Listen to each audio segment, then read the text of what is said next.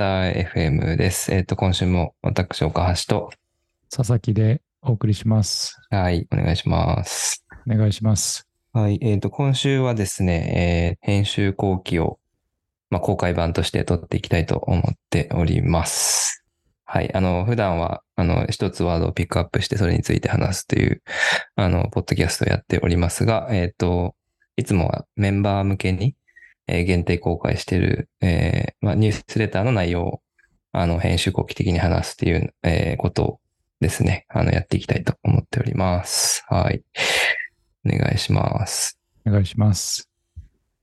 そう。で、今ちょっと収録前に雑談をしていまして、え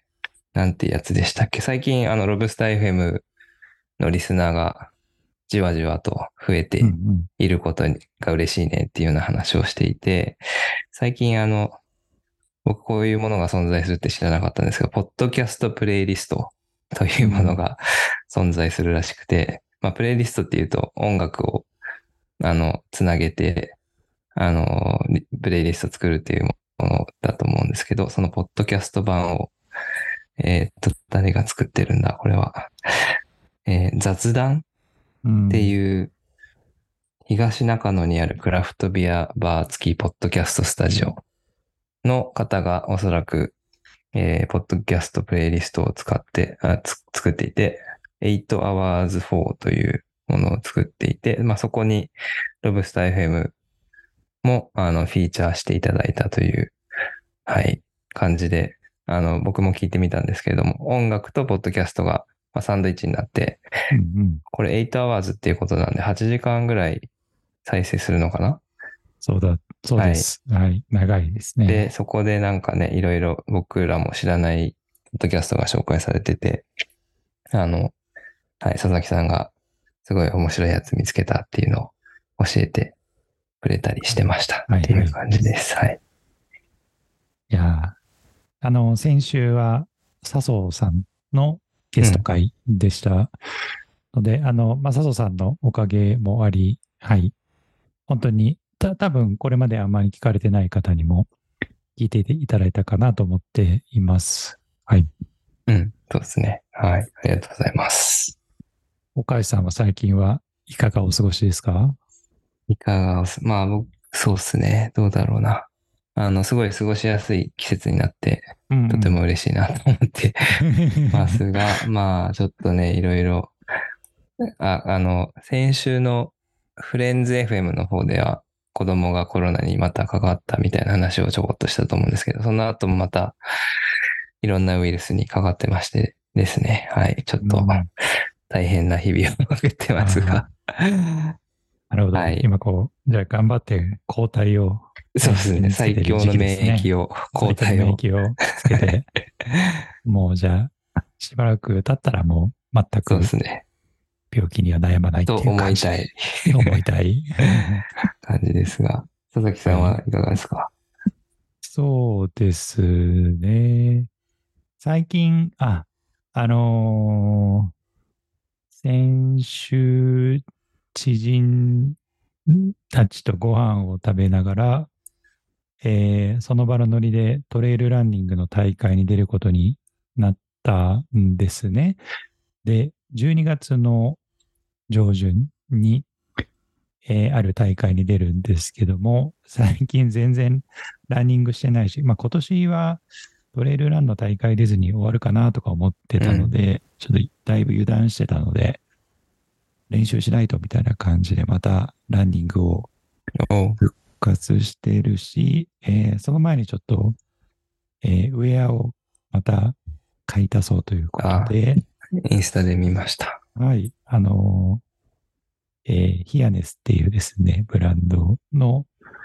洋服をよく着てるんですけど、そこで、はい、またいくつか買い足して、うん。ちょっとこう肌触りのいいウェアに身身を包みながら、さっきも走ってきました。おーいいですね。はい。え、ヒアネスのウェアって走るときだけですか？それとも普段も着てます？本当ですね。それがですね、最近普段着で使えるような、えーアイテムもだいぶ増えてきていて、いいですね。最近、まあ、家で仕事するときはずっと、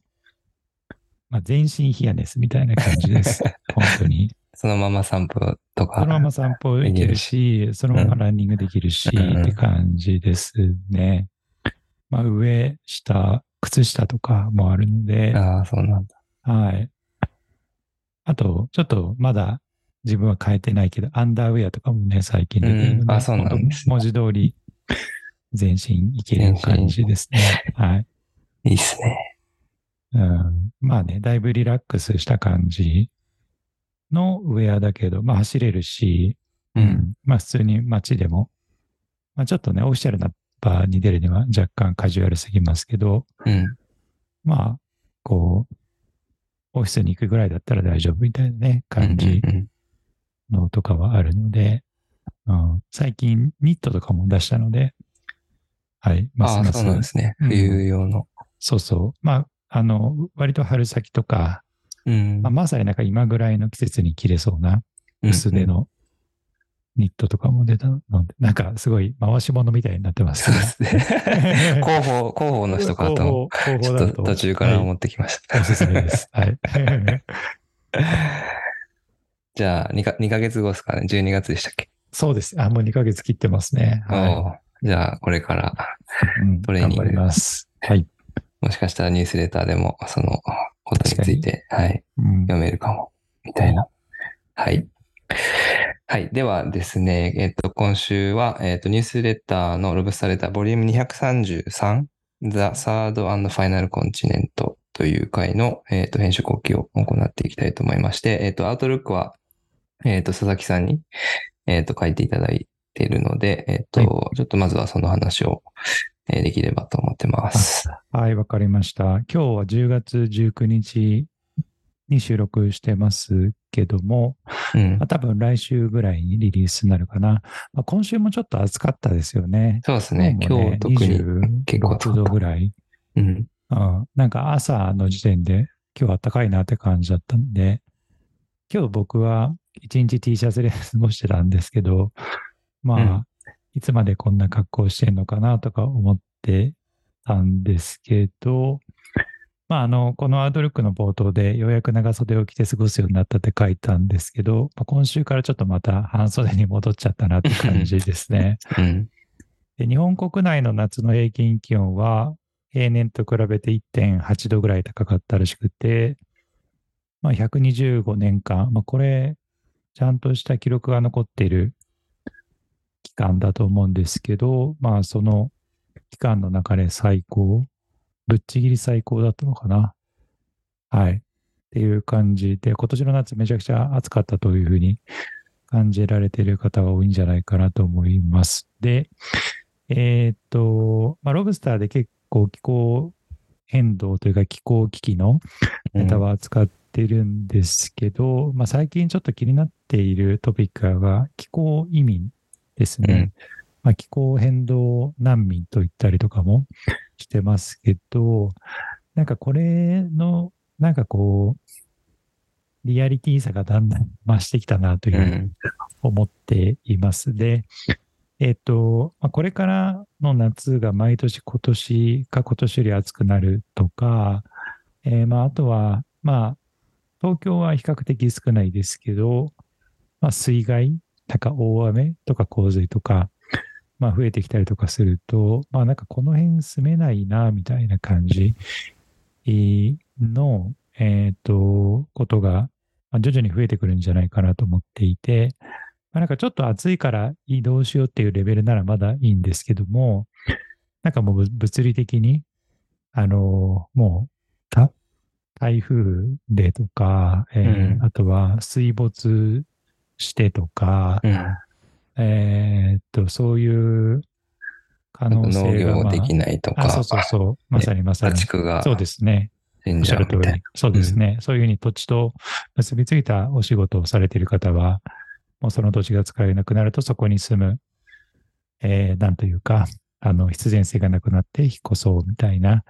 な。うんえーパターンも出てくるかなと思うので、結構、まあ、あの、平均、なんというか、寿命が90歳超えて100歳になるみたいな、まあ多分私たちが死ぬ時ってそんな感じになってると思うんですけど、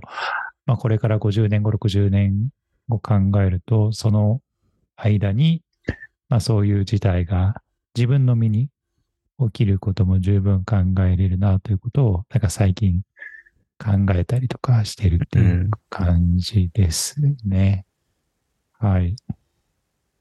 お母さんってこういうこと考えたりとかします？え、気候気候移民に自分がなるかもとか。ああ、ありますね。うん。ねあ自分、そうだな。自分がどうなるかっていうところまではリアリティを持って想像できてないけど、うんまあ今はなんか遠い、なんだろうな。あの、まあそれこそツバルとか、そういうパシフィックアイランドというか、うん太平洋にあるちっちゃな島とかが結構クローズアップされてますし、この間僕、あの、グアムに行ってきて、うんうん。まさにこの辺の島だなっていうふうに思ってたんですけど、えーっと、そう、だから、まあちょっと遠い世界の話に思うけど、多分身近にそういう人たちはすごく増えてくるし、あの、最近取り上げたあの、気候変動が、あの、スキーリゾートに影響を与えてるとかも、ね、ヨーロッパの人、人たちの話だし、なんかそういうのは、はい、身近に、どんどん身近になっていくんだろうなっていうのは、はい、想像してますね。そうですね。で、まあ、なんとなく、日本は比較的大丈夫な方だろうなっていうふうに思うんですけども、うん。まあ、大丈夫なところっていうのは大丈夫じゃないところから人が移ってくるので、うんまあ、受け入れる側になる可能性はあるなと思っています。うん。はい。なんかその人人道的に考えてみたい。まあいろんな観点があると思うんですけど、まあ例えば、もうオランダが水没しますとか、まあそれこそグアムが水没しますというときに、じゃあ住んでいる人をどの国が受け入れるんだみたいな形にな、な、なる。で、まあそこで、うんある程度のこう数の、まあ、何万人、何十万人みたいな人が、まあ、日本に来てみたいな、なんかそういう可能性は、うん、なんか10年、20年後とかに普通にありそうだなというふうには思ったりとかしてますね。はい。そうですね。うん、で、あのーなんか、まあ、ん何人ぐらいの人が気候移民になるのかっていう予測は、なんかあんまり調べても実は意味がない感じで、っていうのは、まあ約1億人定しているものもあれば、数十億人定しているものもあったりとかして、まあかなり予測にばらつきあるなって感じなんですけど、えーっと、ノマドセンチュリーっていう本があって、これ実は日本語にも訳されていて、えーっと、なんて訳されてたかな？ノマドセンチュリーは、えーっと、ちょっとお待ちください。今、ググります。翻訳。ガイア、あ、気候変動後の人類大移動ですね。うんそのまんまですね。はい。まあ、結構これが危機を煽る系の本で、数十億人の人がカナダとか北ヨーロッパ、まあ、北欧とかロシアに移住するっていう、まあ、そういう予測をしたりとかしています。まあ、これはうん極端すぎるだろうみたいな感じで批判も多いんですけど、まあ、それより桁が、桁が1個少ないとしても、めちゃくちゃインパクトが大きそうだなということですね。あの、まあ、これもある記事を読んでて、あ、そうなのかと思ったんですけど、2015年にシリアで、まあこう、なんか紛争、戦争みたいなのがあった時に、100万人の人が EU に流れ込んだらしくて、まあ、それって EU 人口のわずか0.2%らしいんですけど、まあ、そのことが、まあ、ヨーロッパ各国で政治的な危機の引き金になって、まあ、要はうん。移民が増えると、あの、右傾化するっていうね、そういう状況が起きる。まあ、日本もね、今週、日本保守党っていうのがね、決闘されたりとかしてましたけど、えースウェーデンとかは今、極右政党がめちゃくちゃ議席を伸ばしていたりとかして、うん。だからそういう状況が起きるかもしれないということですね。で、えっと、今回ちょっといろいろ調べてて面白かったのが、エコノミストの記事で、気候変動にはいいことがあるみたいな、あ気候難民か、気候移民にはいいことがあるみたいなことを言っていて、あの、まあ、これすごい面白いなと思ったんですけど、まあ、アフリカのに西アフリカのニジェールっていう国があって、あの、この国も、あの、農地がもう干ばつ、干からびてしまって、うんまあ、都市に移動しないといけないみたいな状況が起きてるんですけど、まあ農村から都市に行くと、教育水準が上がる、医療水準が上がる、収入も上がる、学歴も上がるみたいな感じで、実はいいことずくめなんじゃないかみたいなことがですね、うん。まあ、この記事で示されたりとかしているのと、あとまあ農村部って比較的、まあ、良くも悪くも、まあ、伝統みたいのが残ってうん。て、なるほどね。あーまあ、特にまあ若い女性にとってみたら、まあ、例えばこう男尊女卑的だったりだとか、まあ、あとこう、まあ、こう、えー、なんていうか年功序列、まあ、それの掛け合わせで若い女性めちゃくちゃ苦しむみたいなことが起きたりとか、まあ今でもね、途上国ではそういうことは全然珍しい話ではないですけども、まああの気候移民となって移住すると、そういうところから、まあ、ある種解放されるっていう効果も生むので、まあなんかそういうアップサイドも気候移民にはあるんじゃないかみたいななるほどね。分析されてて面白かったです。アイスランドで山火事、あ火山の噴火が起きて、まあ、それで、えーっと、まあ、家が、まあ、焼けてしまって移住した子供と、まあ、災難を逃れて、えーうんアイスランドに残った、まあ、その地域に残った家庭を比較したら、まあ、移住を余儀なくされた家庭の方が学歴が高くて、障害所得も全然高かったっていうデータもあったみたいなので、まあ、災い転じてじゃないけども、はい。まあ、うん、長い目で見て考えたらっていうのはあるかもしれないなとそう思いまね。した、既存のシステムというか、そうそうそう。をぶっ壊すみたいな。まあ、あの、まあ、戦争がいいって言ってるわけじゃないですけど、うん戦争後とかも結構ね、そういう副作用があったりするから。うん。まあまあ、本当その通りだと思います。はい。だからそれほどまでやっぱりもうインパクトが大きくなってきているってことですよね、やっぱり。そうですね。で、結構気候移民の僕は議論で怖いなと思うのが、まあ今数億人みたいな話をしたんですけど、まあなんかね、合理的に考えて移住した方がいいよねとか、うん。なんかまあこういうふうにデータで語るみたいなことが結構危ういなと思っていて、なんかこう住んでいた土地から離れないといけないことの辛さって、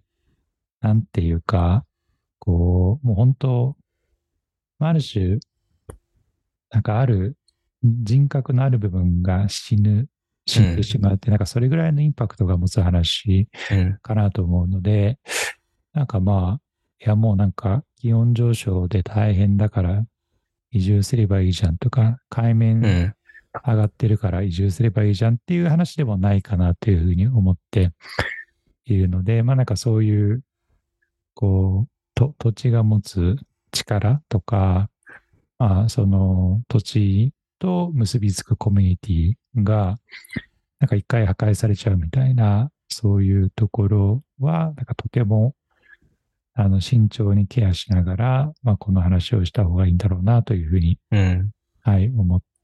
思ったりとかした感じですね。はい。うん。それでちょっと順パラヒリの、はい、はい。3度目ど、三度目で最後の大陸っていう短編。えー、この短編知らなかった。うん。あの、あれですね、停電の夜にっていう短編集が新潮えー文庫で出てますけど、お、ちょっそのとこちら。はい、その短編集の一番最後の、えーに収録されている短編になってます。はい。えー、これは、今、ポチりました。あ、もう本当、あの、どれぐらいかな ?10 個ぐらい多分短編が収録されているので、一個一個はそんなに長くないので、はいまあ、この3度目で最後の大陸だけだと、もう2、30分で読めるなと思いますので、ぜひ、読んなんか、でみてジュンください。パラヒリさはん、新作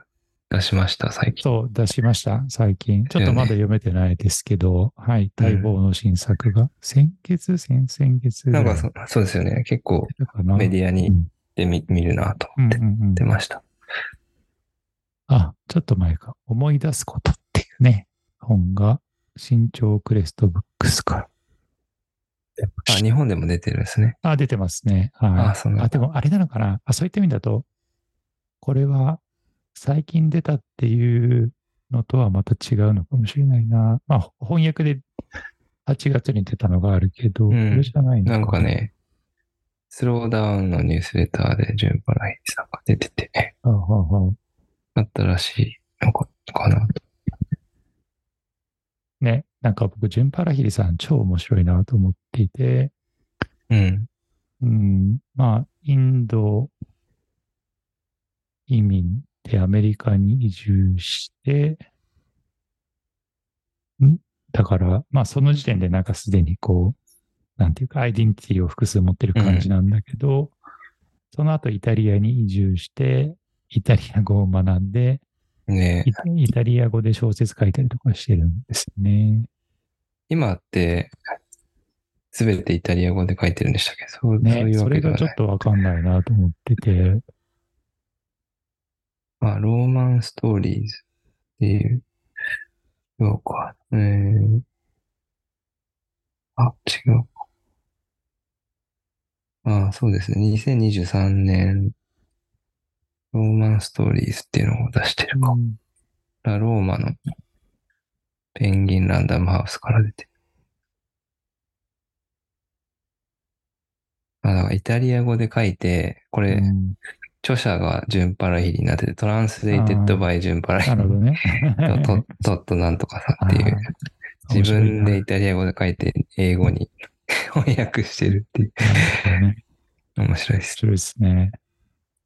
えーそういうか、それ新しいな。うん。どうどういう感覚なんでしょうね。ねね面白いな。彼女が書いたしし初期のイタリア語の本は、結構イタリア語の文法的にも、あの、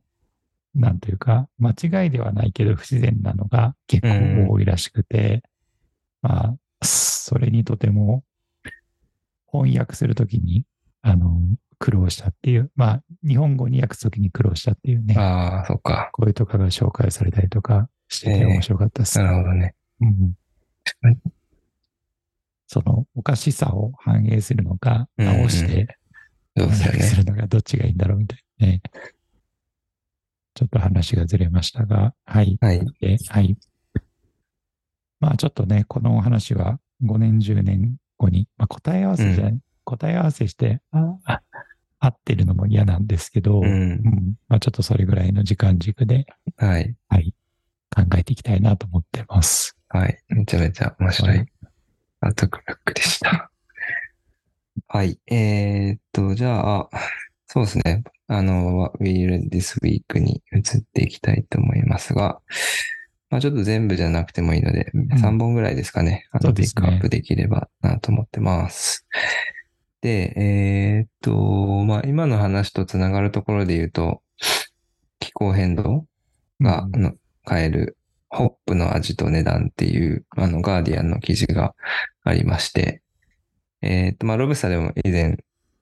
あの、気候危機がワインの産地を変えているとか、あの、ニュージーランドで取れるソービニオンブランの味を変えているとかっていう話をしましたが、まあ、その影響が、まあ、ビュビールの主原料であるホップの、えー味も変えているというような、あのデータが出てきていることを、まあ、ガーディアンが伝えている記事になります。で、一応このタイトルには、 climate crisis、あの、ガーディアンというメディアは、 climate change じゃなくて、気候変動、気候危機っていうふうに呼ぶっていうような、えーのを決めた、まあ、全、あの、メディア全体でそうするっていうふうな方針にしているんですけども、この記事入っていくと、あの、最初の言葉が、 climate breakdown っていう言葉を使っていて、なんかさらに、まあ、 crisis と break、break、だからもうこ壊れちゃっているみたいな、あの、はい、意味で使ってると思うんですけど、それが結構インパクトがあって、まあ、そんな言い方もするんだっていうふうに、はい、思いましたという、まあ、小ネタですが、があり、まあ、あのそうですね、ホップの味で、ああとそ知らなかったのは、この記事で紹介されてたの水とお茶に次いで世界で3番目、3番目に人気のある飲み物がビールらしいです。はい。で、えーっと、あ、えーっとですね。で、アロマホップの収穫量っていうのが、あの、どんどん減っているっていうところと、あと、ホップが、まあ、ビールに使われるのって香りをつけるためなんですけれども、その、えーっと、そ、それがどこから来てるかっていうと、ホップに含まれるアルファ酸っていう、あの分、成分から来ている量も、えー気候危機の影響で、えっ、と、20%3 から31%、まあ、今後減少していくんではないかというふうに予測されていたり、あの、するので、まあ、収穫量も減るし、その質も下がっているみたいな、あの、ことが言えるかなと思います。なので、あの、まあ、ビールの味もそれによって変わってしまうかもしれないし、まあ、良質なホップをこのまま同じ量、えー買うためには、まあ、より多くのコストが発生するので、ビールの値段が上がるんじゃないかみたいなことも、あの、ここの、えー記事には書かれておりましたという感じで、まあ、それに対応して、なんか、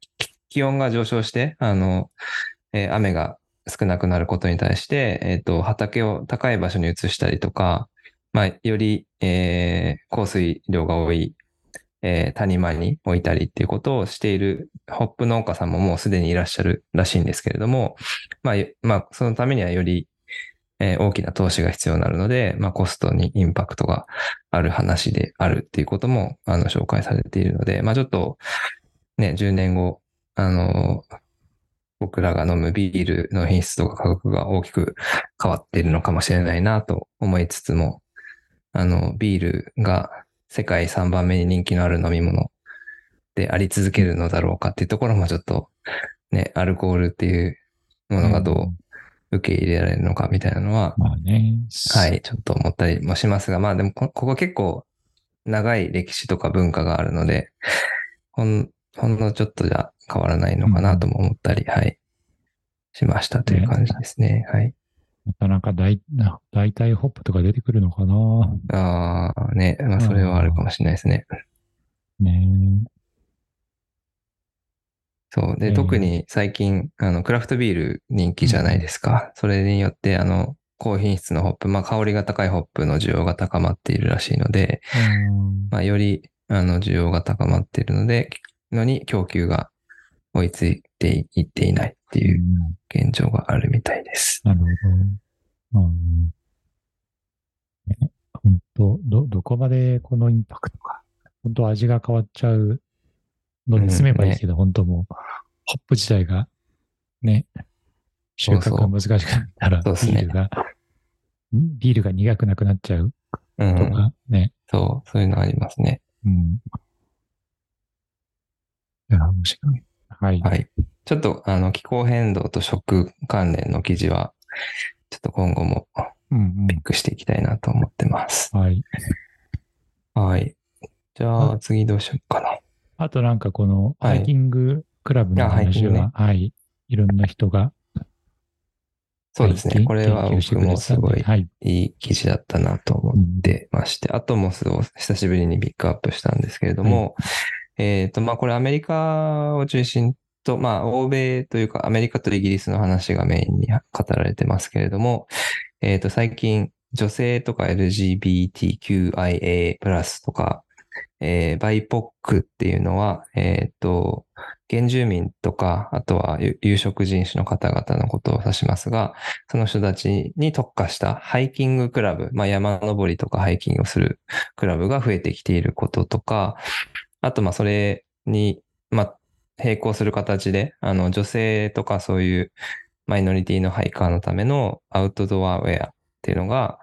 えーを提供するブランドが増えていることについて語られている、あの、ものです。で、これ、あの、括弧にも書いてますけども、すごく記事の写真がいいので、あの、ぜひ、興味ある方は元記事も見ていただきたいなと思ってます。で、そうですね。あの、いくつか代表的な、あの、ハイキングクラブがこの記事で紹介されていて、例えば、えっ、と、 Hike Clerb っていう LA で2018年に、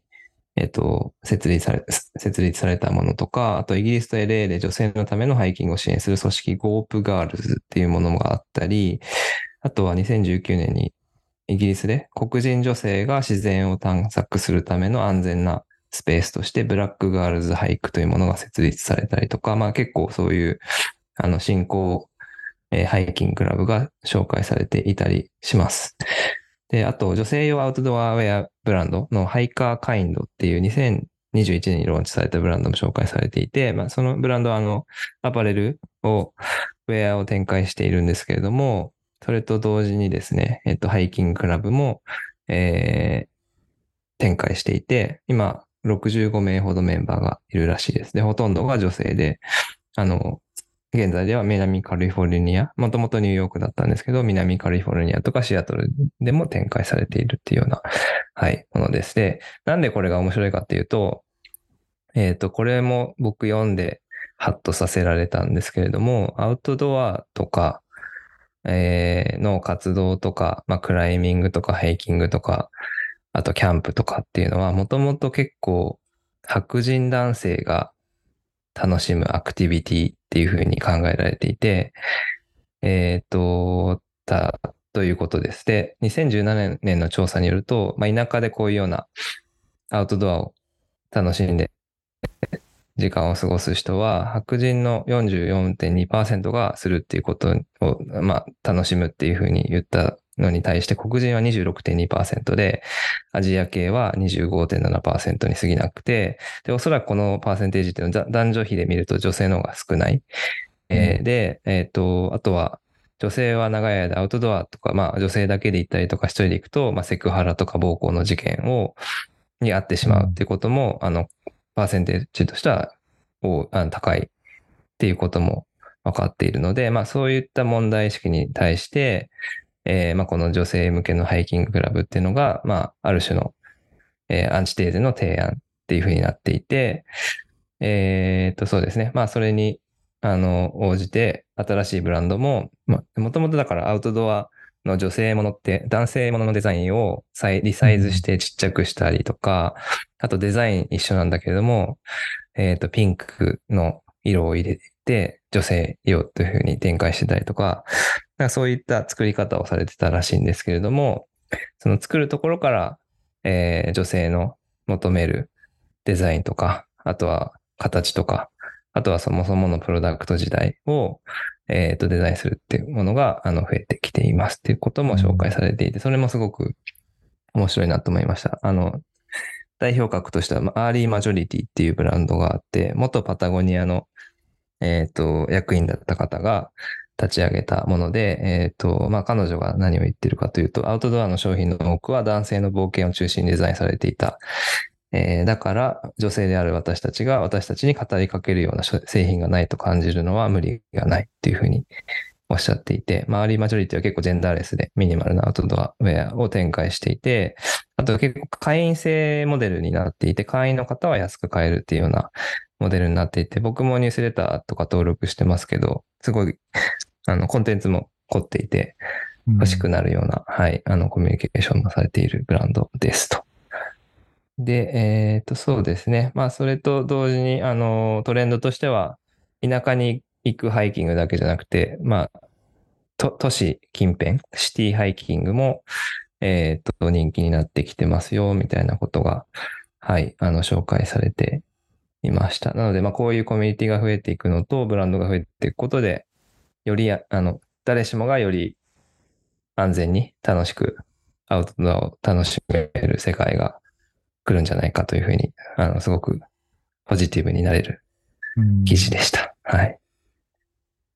いやーね、いいですね。うん。インスタグラムを今見てましたけど、ね、うんあの、まあなんか女性同士で連れ立ってハイキングに行くシーンとか、うんうん。あと本当、いあの、こ黒人の方が着ている写真が山にいる写真とか、なんか、確かになんかこういうシーンってあまり見ないなと思いましたね。見ないですよねそう。ん夕食、まあ、なんというか、えっ、と、バイポックで、女性でっていうのハイカーって確かにね、うん、絵として見ないそうそう。ね。うん、そう、それに、まあ言われて読んでみて気づくけど、うん全然意識が向いてなかったなと、ちょっと、ね、そう。反省しましたね。確かに。いやー、うん。こうこういうのって他にもあるんだろうな。うん。言われてですよね気づくみたいなね。うんそう、ハイカーカインドもすごい可愛いです。そうっすね。うん、はい。アーリーマジョリティは僕も前から気になってたはい。ブランドですね。まだ日はい本だと買えないのかな、ちょっと、そうですね。ちょっとオーダーしてみたいな、みたいなのがいくつかあったけど、まだできてない。これね、なんか障害会員とかにうん、なると、まあ、あの、年間会員もありますけど、だいたいウェアが30%オフとかで買えるのかな？うんそうですね。まあ、なんでね、まあ、会員費がすぐに元が取れるみたいなモデルになってますけど、うん。うん。あの、すごくデザインもいいし、かっこいいですよね。そうですまあ、ジね。ェンダーレスだけど、まあ、ちょっとこう、クールな感じで。うん。うん。そうそう。はい。はい。内容です。とじゃあ、須崎さんがピックしてくれたのあそうですね。はい。あの、えっとですね、えっと、イアン、イアン・グラハムっていう人がいて、彼は、えっと、リバプールっていうサッカーチームがあって、えーまあ、プレミアリーグですね、イギリスの。はい。あの、南野拓実選手がかつて所属をしていて、今は、あの、日本代表のキャプテンの遠藤航選手が所属していますが、えっと、いつだろう？7、8年前にユルゲン・クロップっていう監督が移ってから、まあ、めちゃくちゃ強くなって、まあ、その後、プレミアリーグ勝ったりとか、あとチャンピオンズリーグも一回勝ったのかな？うん。決はい勝、そうあ決勝に3度進出し、あうんちょちょっとすいません、記憶曖昧なんですけど、えーっと、で、まあ、あの、その成功の陰に、あの、データ分析チームっていうのがいて、で、まあ、そのデータ分析チームを立ち上げたのが、そのイアン・グラハムっていう人です。で、まあ、ちょっとこれはロブスターでも数年前の記事でも取り上げたんですけど、まあ、今、サッカーの世界は、こう、データ分析っていうのがかなり大事になってきていて、で、今、ヨーロッパの強豪チームはほとんどデータ分析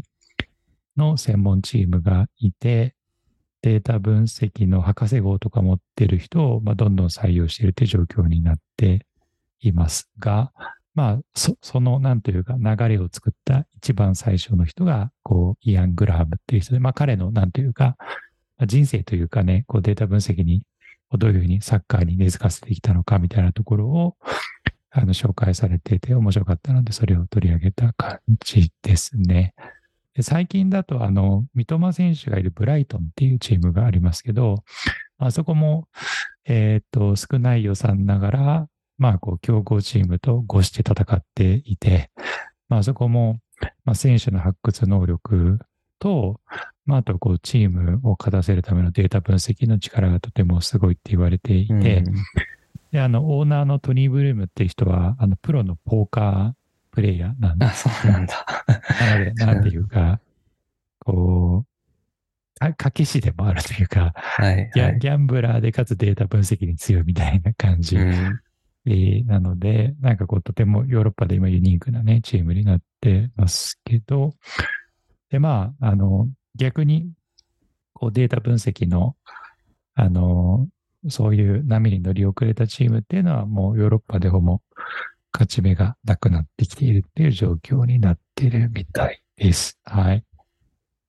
で日本代表チーム、サッカーの、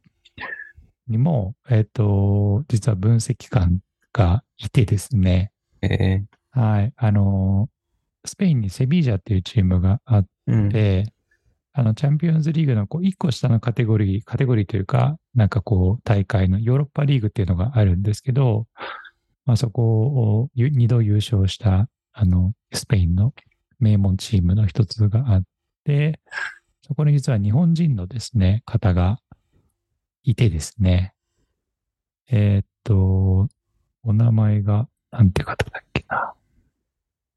若林さんって方かなはい。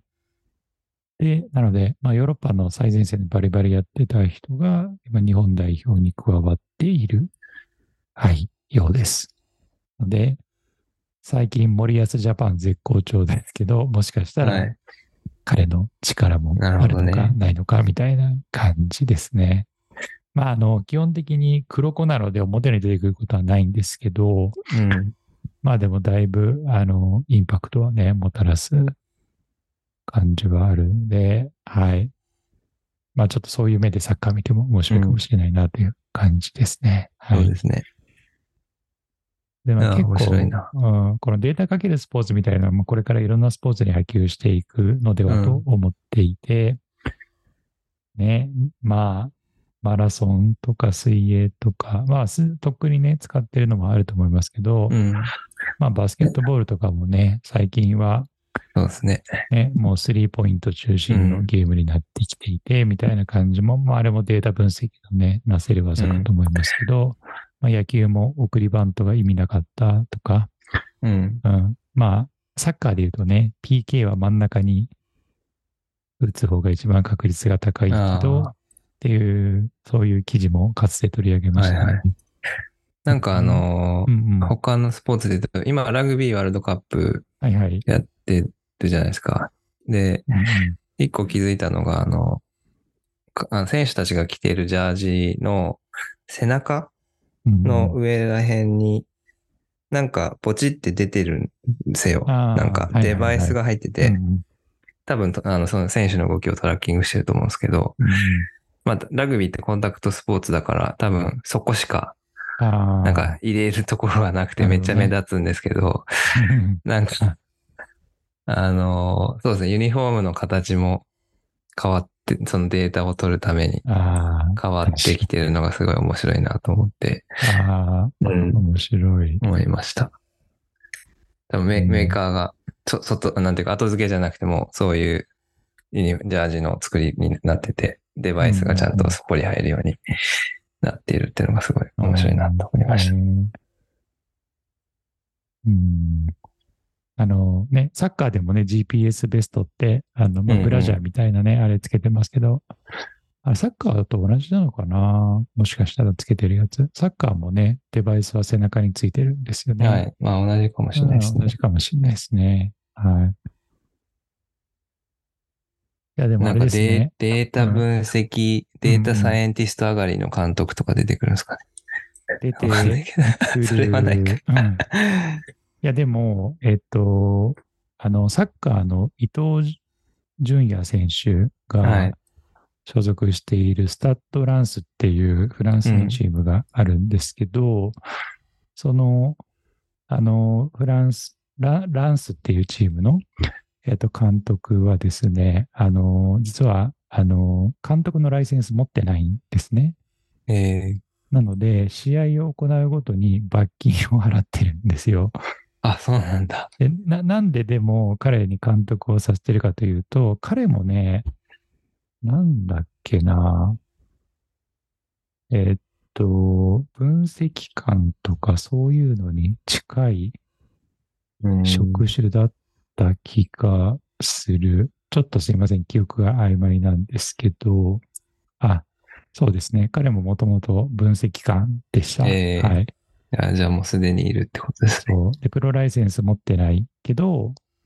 はい。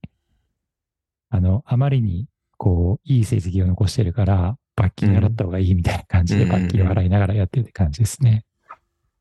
面白いですね。うん。ありがとうございます。あとどうしようかな。それぐらいでいいかもしれないけど、一つ、まあ、あいえてピックすると、この痩せ薬、あのう、んうん。全然、まあ、1ヶ月ぐらい前の記事でも、オーゼンピックと、それを作るノボノルディスクっていう、あの、製薬会社の話をしたと思うんですけど、えっ、と、まあ、ちょっとこの話題、あの、じそあの新しい進行のやあの原料薬って GLP-1 っていうふうに呼ばれているんですけれども、ちょっとそれ周りで次またポッドキャスト会をまとめたいなと思っているので、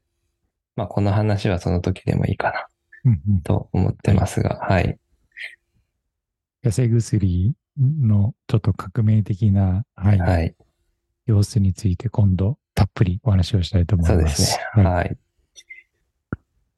感じですかね、今回は。はい。はいウ。ールシングス、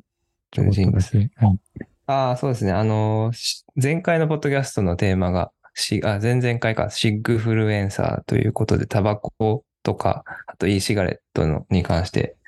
あの、取り上げたと思うんですけれども、えっ、と、ネットフリックスで新しいドキュメンタリーがリリースされて、ビッグベイプっていう、あの、ジュールっていう e シガレットのブランドが、